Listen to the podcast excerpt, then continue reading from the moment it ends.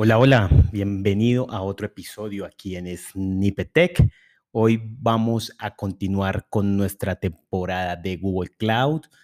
Continuamos con el grupo de Storage. Recuerda que ya hemos repasado algunos de los servicios, como lo ha sido Memory Store, como lo ha sido Spanner, lo ha sido SQL, lo ha sido Firestore, lo ha sido el Storage. Y hoy vamos a hablar de otra base de datos muy importante a gran escala con alto rendimiento que nos brinda Google Cloud. Y este storage tiene como nombre Bigtable. Bigtable es una base de datos no SQL. Recuerda que en un episodio anterior hablábamos sobre dos tipos de bases de datos, lo que son las SQL y las no SQL. Pues así como teníamos un servicio de a, gran escala con alta disponibilidad, como lo es Spanner, que es una base de datos SQL, pero cuando necesita almacenar y procesar mucha, pero mucha información, pues existe una no SQL para procesar también cantidades muy grandes de información y con un gran rendimiento, que es Bigtable.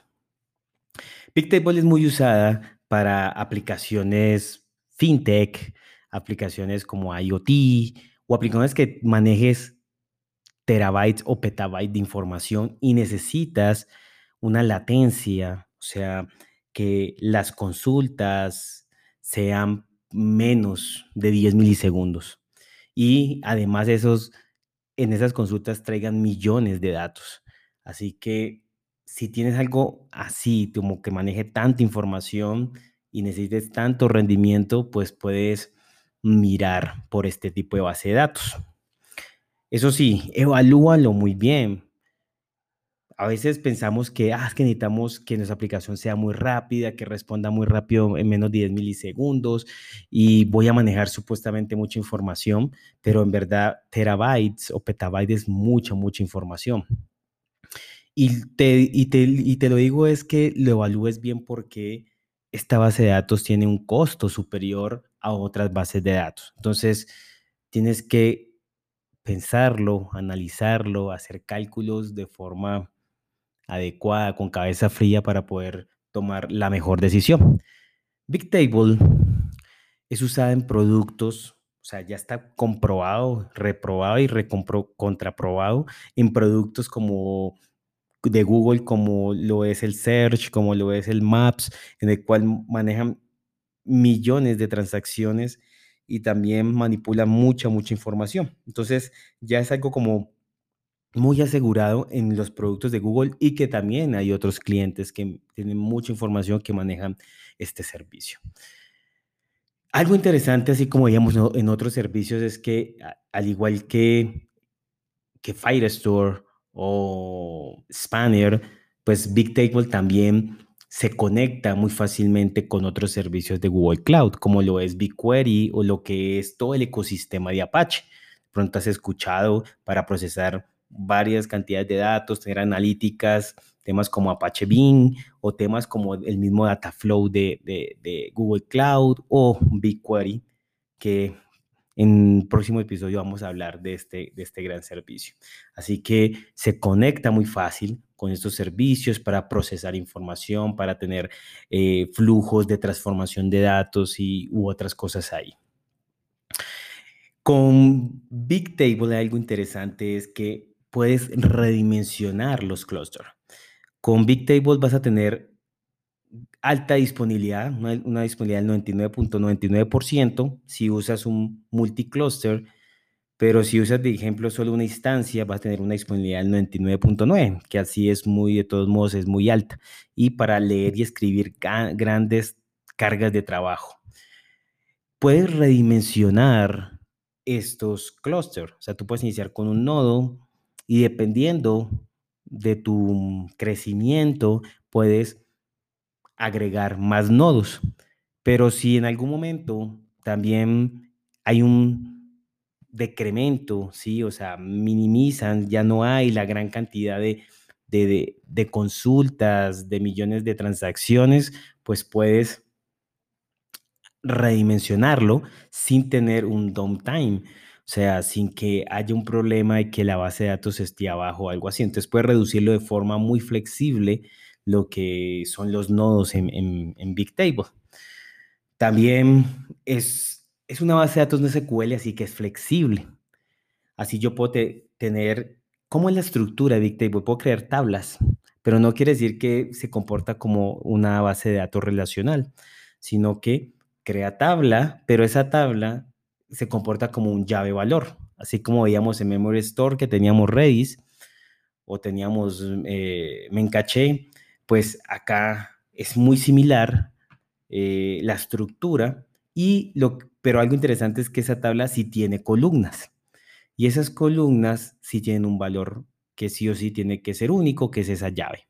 Esa llave, pues hay, hay diferentes formas de construir esta llave, diferentes prácticas adecuadas para que sea única esta llave y ya puedes crear diferentes columnas donde puedas almacenar lo que quieras ahí, o sea, puedes almacenar tipo de datos enteros o puedes guardar toda una cadena, un conjunto de texto, sentencias, oraciones, o puedes guardar ahí, no sé, un JSON si quieres, o sea, puedes guardar todo lo que quieras en esas, en esas columnas.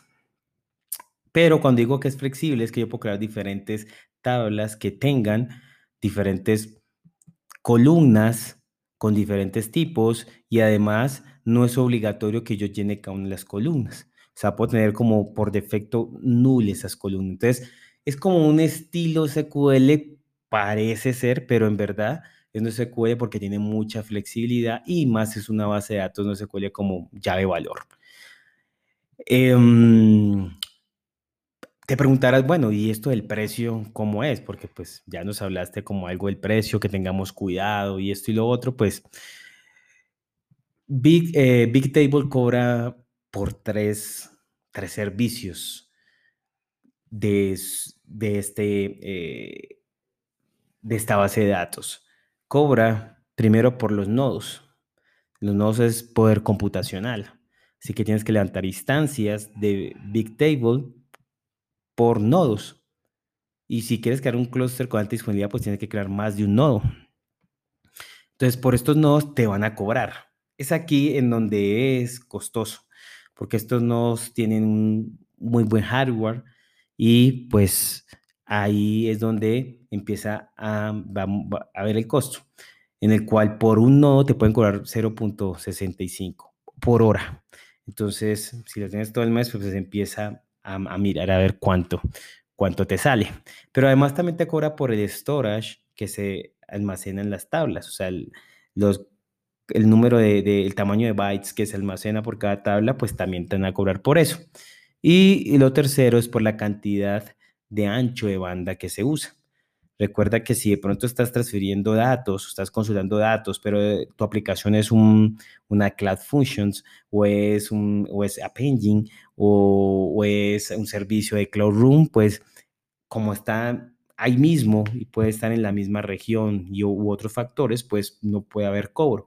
Pero si tú estás accediendo por fuera del servicio de, Google, pues ahí sí va a haber un costo. Entonces tienes esos tres factores que son el no nodos, la cantidad de storage y el ancho de banda.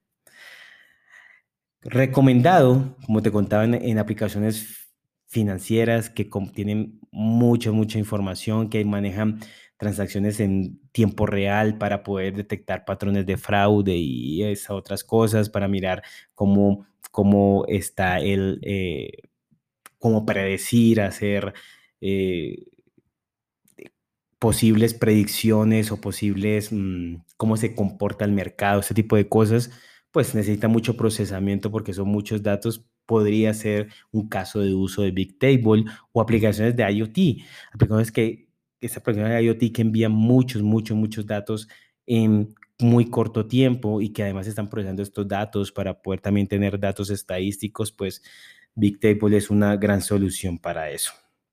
Así que eh, pues te invito a que revises la información. Hay varios Code Labs para que hagas con Big Table. Y pues recuerda, si vas a manejar millones, millones de datos, millones de transacciones, o sea, en verdad es algo a gran, pero muy gran escala, pues Bigtable es una solución. Así que es todo por este episodio. Recuerda compartir, recuerda darle like y nos vemos en otra oportunidad. Chao, chao.